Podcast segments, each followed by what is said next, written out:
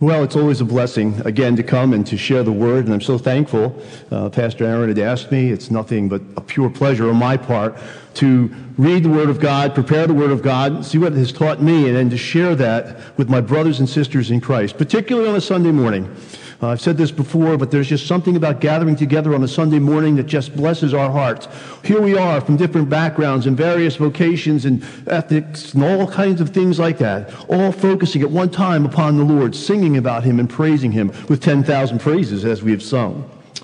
Well, this morning I thought we would consider Psalm 27. Uh, the Psalms are unique. They speak to our speak to our hearts, and one of the reasons they speak to our hearts is because we can identify with the words. There's something there about them that speaks to us. For example, the great comfort that this verse provides, Psalm 116, verse 15. We read these words: "Precious in the sight of the Lord is the death of His saints." That's a wonderful promise to those of us who have lost loved ones. Or encouragement. The Lord is my shepherd. Not just any shepherd, He is my shepherd. Great encouragement there. Guidance. Uh, we talked about that this morning with the children's message. Your word is a lamp to my feet and a light to my path.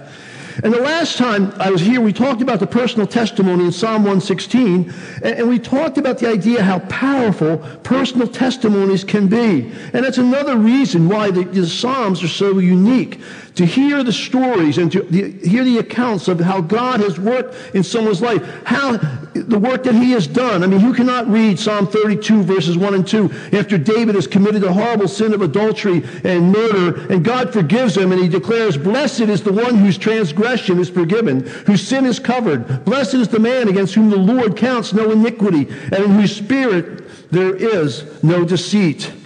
And then at the end of that, he instructs us by saying, be not like the horse or the mule without understanding, which must be curbed with a bit and a bridle so that they will not stray away. We learn from the experience of personal testimonies. And as we look at Psalm 27, here is another personal testimony that comforts and instructs us. And as we read this psalm, as it was read just a few moments ago, you cannot help but understand, uh, you cannot help but be impressed with how he expresses his confidence in the Lord. I mean, take a look with me at verses 2 and 3. He said, When evildoers assail me to eat up my flesh, my adversaries and foes, it is they who stumble and fall. Though an army encamp against me, my heart shall not fear. Though war arise against me, yet I will be confident. And look at verse 10. For my father and my mother have forsaken me, but the Lord will take me in. This great confidence that he has. And we find this throughout Scripture. These men and women of great faith and the confidence that they express and the faith that they have in the Lord Jesus. For example, I mean, we think about David and Goliath standing up against a giant. We think of Shadrach, Meshach, and Abednego. Here these guys are. You're going to be thrown into the fire if you don't bow down to the king. They did not bow down. God spared them. But just the courage to stand in the faith that said, God will care for us. He said, if we perish, we perish. It doesn't matter. God is glorified. And we see these great heroes of faith, like listed in Hebrews chapter 11, verse 32, where believers are commended. And some of the things that they did, they stopped the mouths of lions. We know Daniel. He quenched the power of fire. But that was expected. God delivered them. But what's interesting is it also commends their faith even when they went through difficult times. They suffered mockings and floggings in prison. They were stoned. They were sawn in two. They were killed with a sword. And yet they continued to remain faithful. You get the point? That as we read through Scripture, we find men and women of extraordinary faith that challenges our own faith. And it's not just limited. You know, we, we, we sometimes get this idea that in the Scriptures these people were special, and they are because they're recorded in Scripture. But you understand that the promises and the things that God did in their lives, He does in ours as well. That even in our own contemporary experience, we find people and individuals of great faith. I remember one time when I was a senior in high school in a History 2 class, we had to give a report. And uh, each, each student was required to report on some contemporary issue. Now, I'm going to give it a little bit away about my age here, but in the late 60s and early 70s, there was a thing known as the Jesus Freak movement. And it was a, a, a somewhat of a revival out there in California. Actually, the Calvary Chapels had come out of that particular movement. So uh, this one girl, Kathy Shropshire was her name, she gets up in class, in history class, and she's going to give a report on the Jesus Freak movement. What's funny is I can't remember what I reported but I remember what she did. And so she went on to talk about how these young people that were in college were flocking to the beach and being baptized, were putting their faith and trust in the Lord, having prayer meetings, telling others about Jesus. And she, and she goes on this big long spiel about how this Jesus movement was coming across the country. And at the end of the, at the end of the class, at the end of her report, she says, now you might think that this is just taking place in California, but I want to tell you, I'm a Jesus freak. And she gave her testimony. Now, I realize she wasn't near death or anything like that, but you know, you're a senior in high school and all your peers are looking at you. And she stood up for her faith like that in the public high school and said, I am a Jesus freak, and I've trusted the Lord Jesus Christ as my Savior. Uh, you just, you just, you know, as we look at these great heroes of faith, I begin to think, boy, I wish I were that way. I wish that I had strong faith like that. I mean, the Lord has worked in my life in wonderful ways, but you know, we still struggle, don't we? I mean, think about Habakkuk. Here's Habakkuk. He looks at he looks at the nation of Israel and he's praying to God and he says, "Lord, how can you let your people continue in sin like this?" How can you allow them to sin? I mean, look at them. They're doing this evil and that evil. How can you do this? And so God answers them. He says, back, I'm going to do something that if I told you, you wouldn't believe it. He says, I'm going to bring in the Assyrian Empire and they're going to punish my people. Now Habakkuk has a greater struggle in faith because the Assyrian Empire was far worse than Israel. And he says, God, how can you use those sinners to punish us who are not as bad as sinners? And of course, you know what happens. He ends up praying at, uh, on top of the tower, and God answers his prayer again. But he had he struggled. I think about the disciples in the upper room after Jesus has, has, has been crucified and, and before he's resurrected, and they're in the upper room, and, and the doors are locked because, because they're, they're, they're concerned, they're, they're fearful. And of course, there's Peter's denials as well. And we think about those individuals, and now we come to the point where we think about our own faith. We think about our own experience. And the question is, have you ever doubted God? Now, I'm not talking about God, doubting God's existence. I'm not talking about doubting the fact that God sent his son to die on the cross for our sins. I'm not talking about doubting God whether or not he saved us, although sometimes we can struggle with that as believers. But I'm talking about doubting God in those experiences that we have, those experiences in life that can bring us to that point of questioning him. Sometimes they're just very minor things. Lord, why am I in this lousy traffic jam? Lord, why did my computer have to freeze right now? Don't you know I've got a report in 10 minutes and it's down? And then there are those other times, other times that, that are not quite as important, but are other times that are much more important, rather. The times when we've lost our job and we have no place to go. The time when the Lord has taken someone we love dearly out of our life. Perhaps the time when, when there's such a family disruption that it separates you from your children or your children from your parents and those things. And all of a sudden you're saying, oh, what is going on here? What is happening? Things in life that cause us to question the, uh, uh, the Lord, to question, what are you doing, Lord? And, and you know, there are times, there are times, and, and you may not have experienced, and you may experience in the future, where, you know, you'll be going through a difficult time and you'll hear things like this. And, and they're good things. Don't misunderstand me. I'll explain to you in a moment. But they'll say, you know, keep the faith. Or they'll say, well, you know how all things work together for good to those who love God, to those who are called according to his purpose. Or maybe they come up to you and they'll say, you know, Al, James tells us to count it all joy when we fall into various trials. And what happens is that sometimes those words seem very empty to us.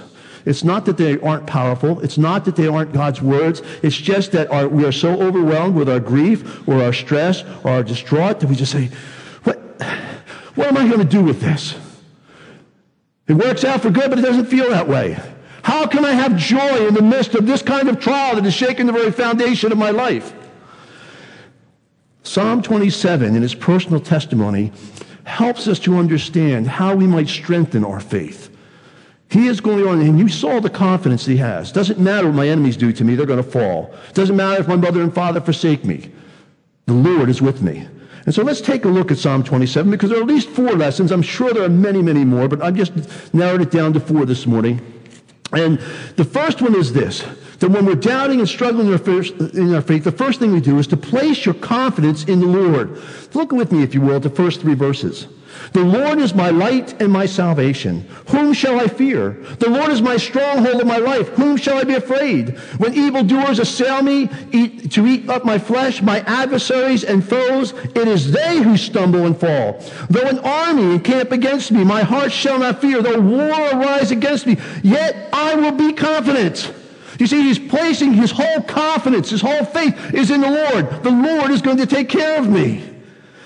And I say, well, the first step is to place your confidence in the Lord. And your response may be, well, come on now. Of course, I put my faith and confidence in the Lord. I've given him my life. I've trusted in him with my very soul. And yet I struggle with this doubt. And the psalmist here, and here's the key to it all, is very, very specific. You know, too often in our advice to others or even our advice to ourselves, we become too generalized. We speak in generalities. We say things like have faith, and we say things all work together. We say things count of all joy, uh, and they're, they're, sometimes they're helpful. But here he gives us three metaphors. Do you notice that his confidence is built up? But why does he have such confidence? Why has he placed such confidence in the Lord? And the first three verses tells us. Did you notice what he says? The Lord is my light.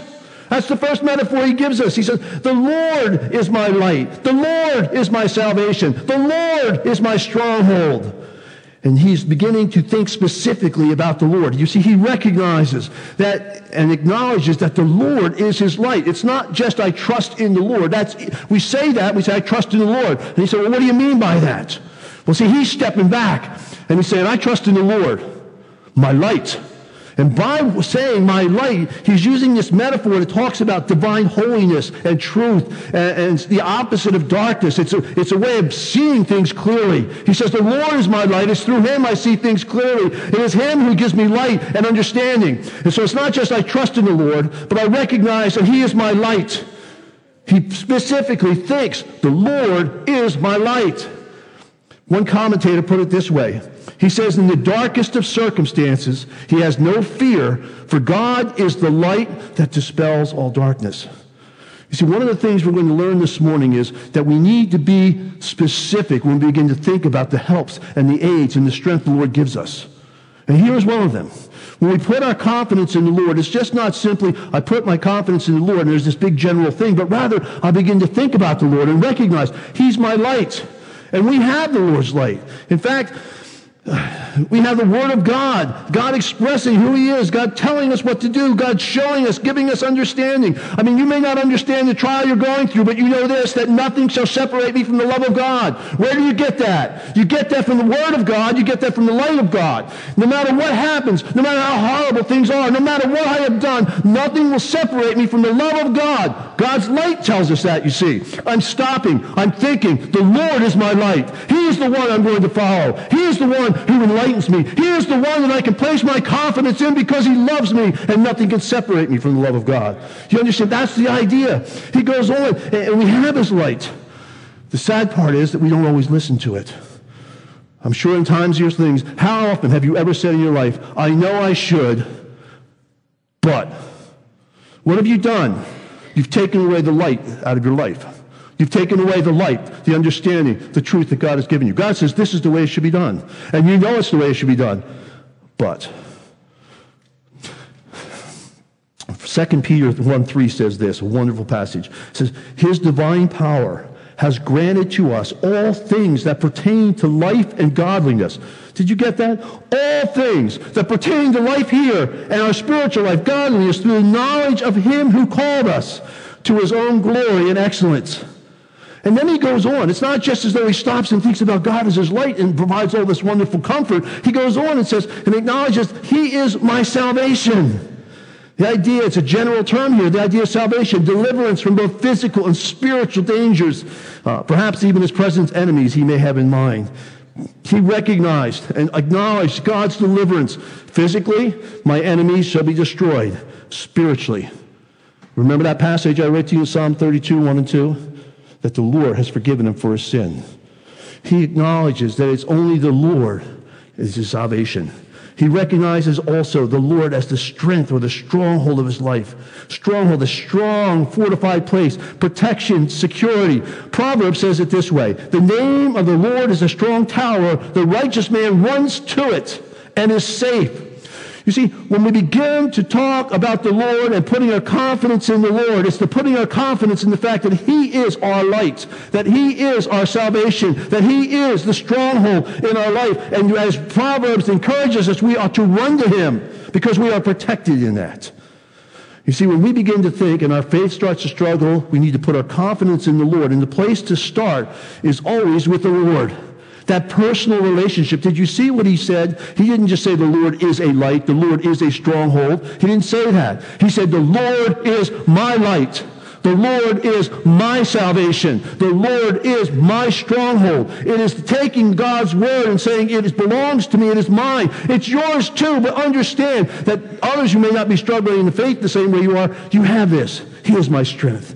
It is a, a, a, a personal thing. But also, what's interesting about this is that it's a priority. Do you notice, if you were to read through this passage of Scripture, 14 verses, 13 times he mentions the Lord. And so the question comes up, where do you go when doubts arise? When you struggle in your faith, where do you go? When you're consumed with anxiety or worry or difficulties. Sometimes we go to others. Sometimes we go to books. Sometimes we go to classes. Sometimes the expert or a counselor. Sometimes even drugs. And, and some of those things can be helpful to us. But that's not the first place we should go. The first place we should go is to the Lord our light, our, our light, our salvation, our stronghold.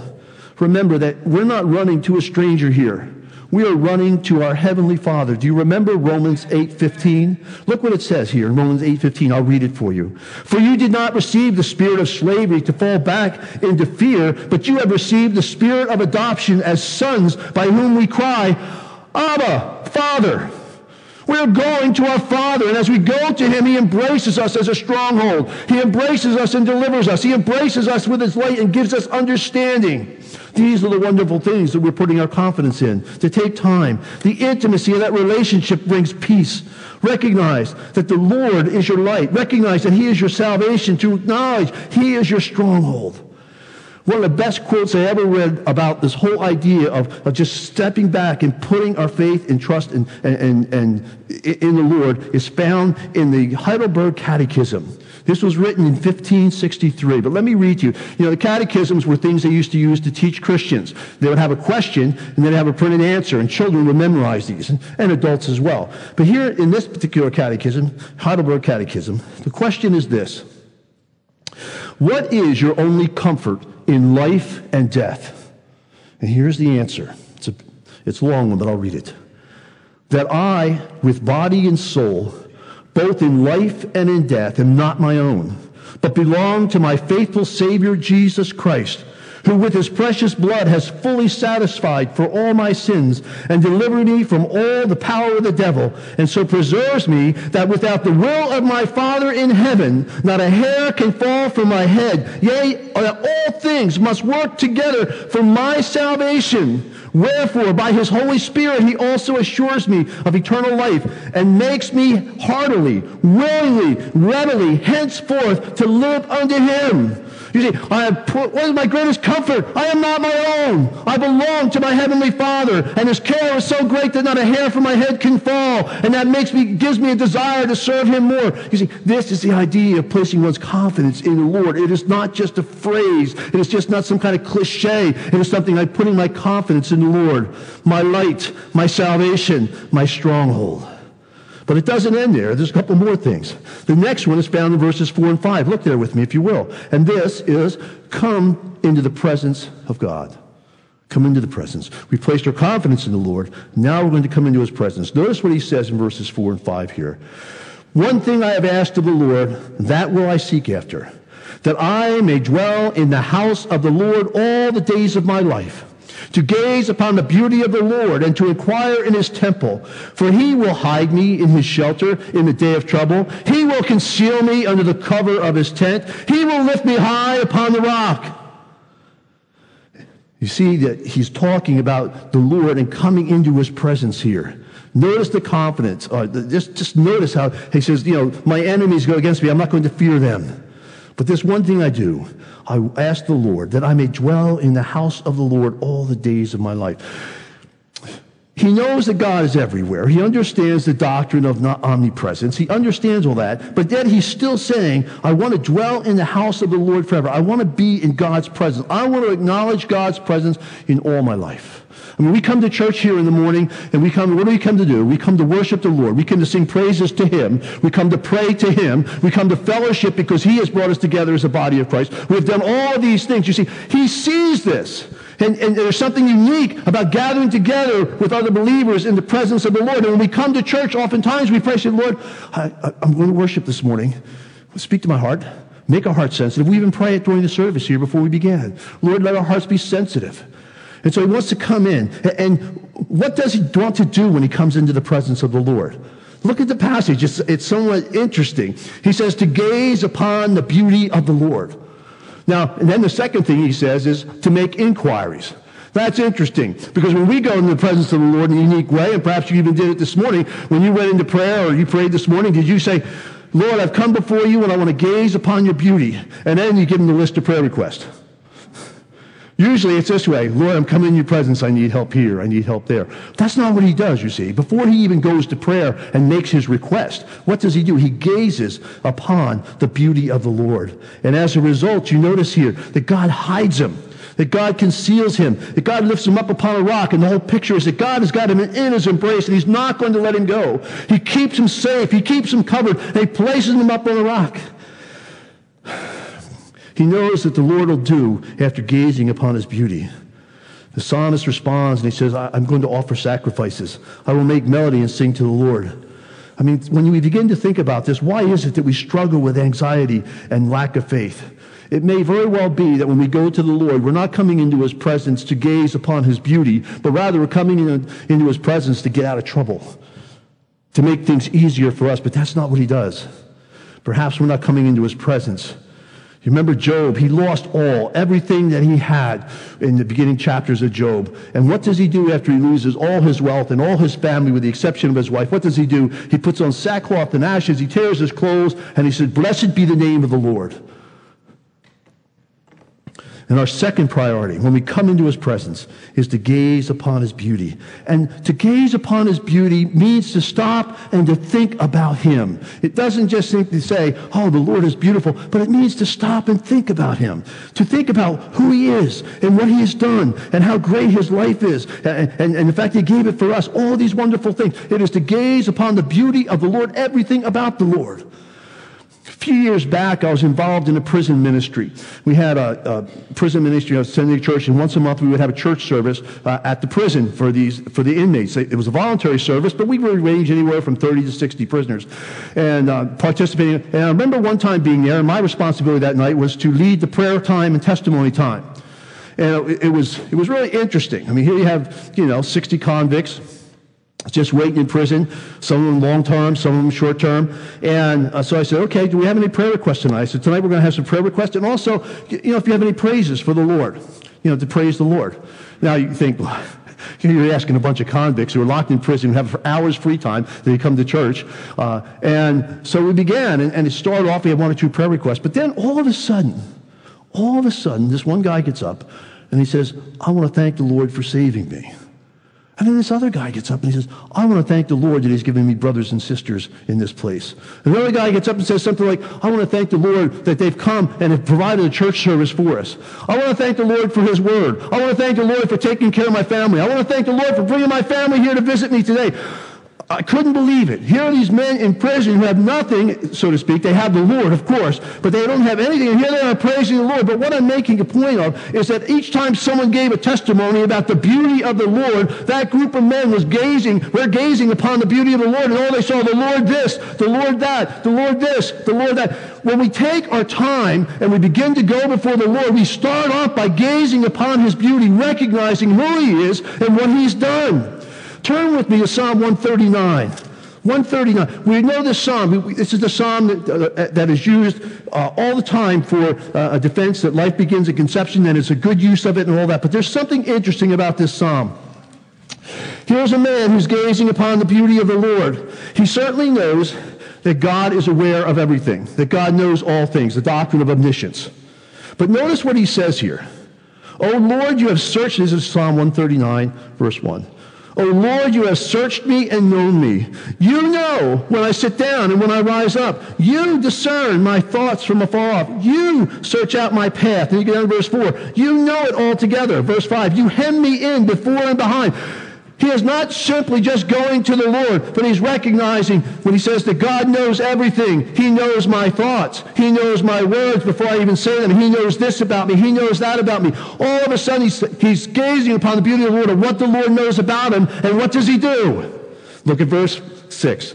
Such knowledge is too wonderful for me. It is high. I cannot attain it. He is going and gazing upon the beauty of the Lord, and he is overwhelmed with God. You have the same thing in the next section when it talks about God's omnipotence, his power of creation. Do you know what it says? You know, he talks about the way God formed him in the womb and all of that. And in verse 17, he says, How precious to me are your thoughts, O Lord. The idea of ga- gazing upon the Lord, to know God, to gaze upon his beauty brings peace. And the more and greater knowledge you have of the Lord, the greater the peace.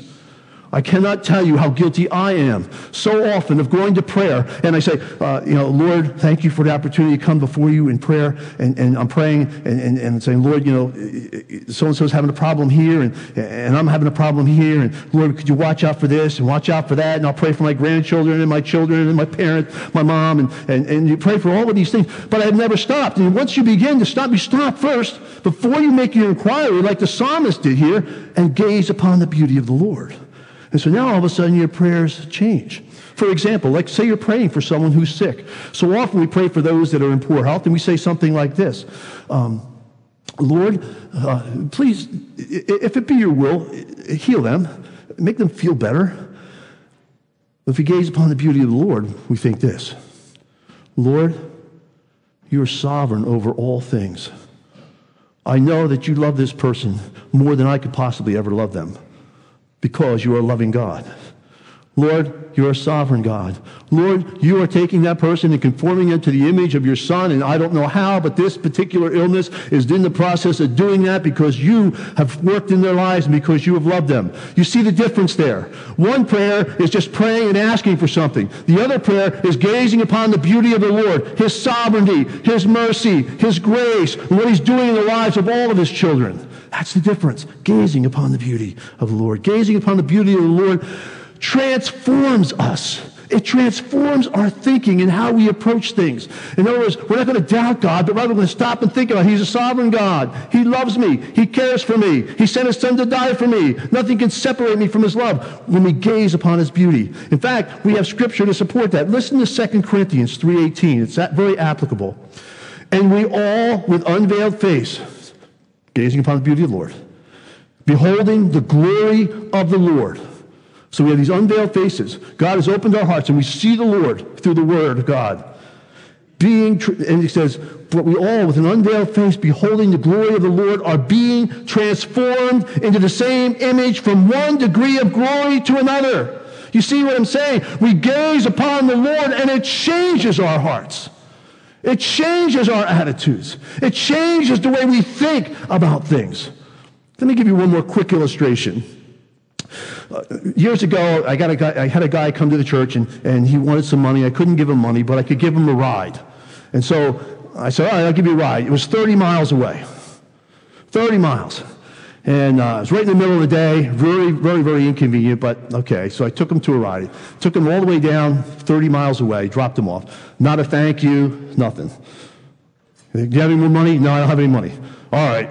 Gets out of the car, goes to wherever he was going. I'm driving back that 30 miles and I'm angry. I'm, I'm upset. Man, not even a thank you. Who's this guy I think he is? I took the time out of my day and I went up there and, and all of that. And I remember I was coming up over an overpass on 295 and as I was coming over the pass, I thought, God's merciful. I was convicted. You know, that man offended me, but not near what I offended the Lord. And I thought, if the Lord can be merciful to me, I can be merciful to him. But see, I was gazing upon the beauty of the Lord because I stopped and I thought for a moment about his mercy. I should put it this way God put the idea of his mercy in my heart. It caused me to, to think that way. I, I recognize that. But you understand what I'm saying. I was no longer angry. I felt bad for the man. I prayed for him because God is merciful. He was merciful to me. I'll be merciful to him. That's the idea of that. We are transformed by gazing upon the beauty of the Lord, His mercy, His love, His faithfulness, His sovereignty, His holiness. And, and when, when, when we begin to do that, it led me to ask myself these questions Am I pursuing the Lord? Do I spend time gazing upon His beauty in times of trouble, or do I simply go to Him asking for a means of relief or escape? Am I taking the time to gaze on His beauty?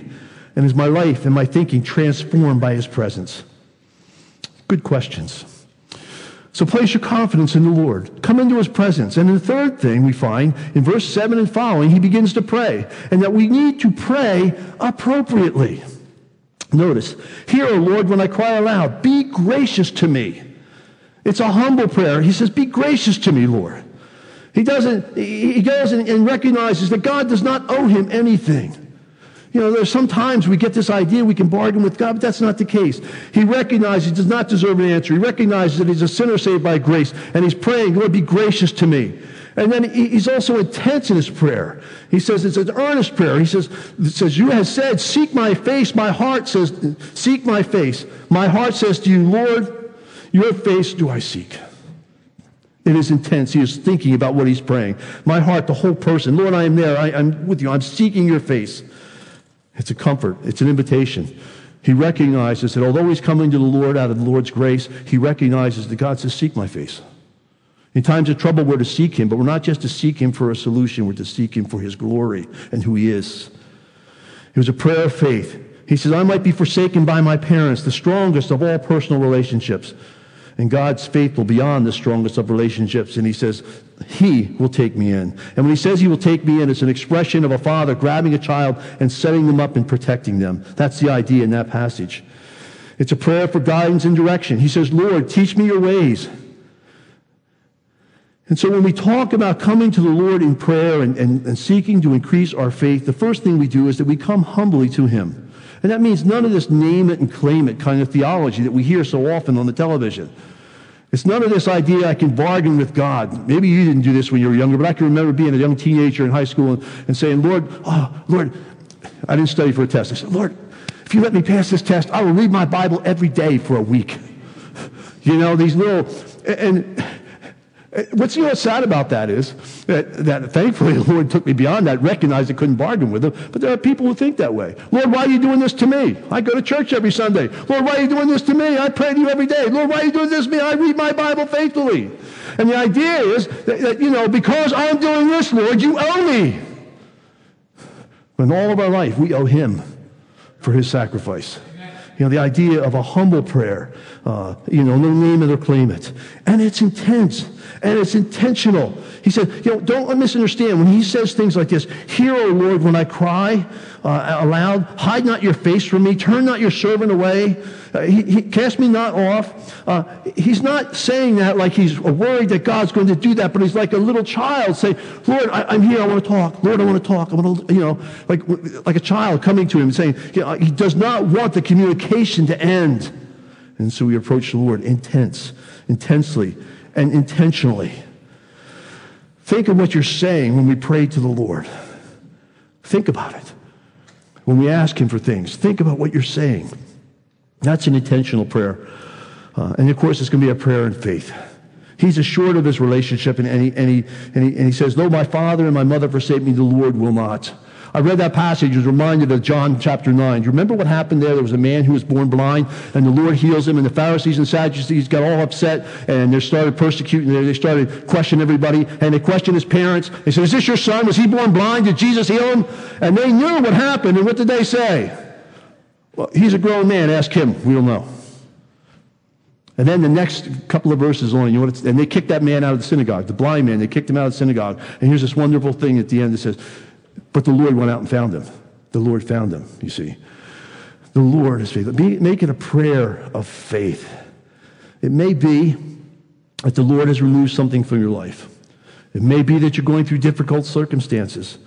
Um, it may be that God has placed you in a position where you are completely dependent upon Him.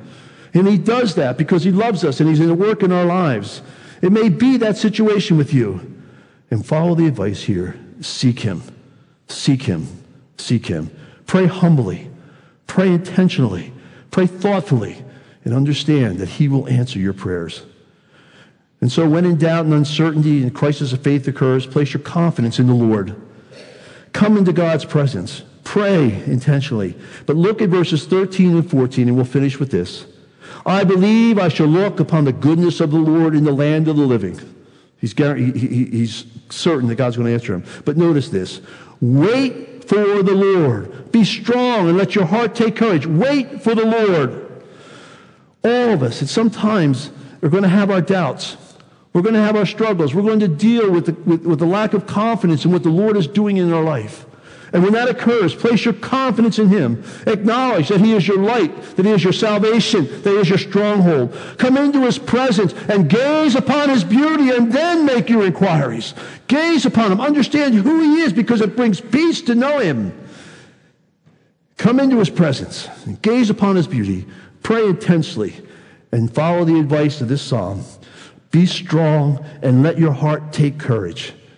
Wait on the Lord. Father, we are so thankful for your word this morning.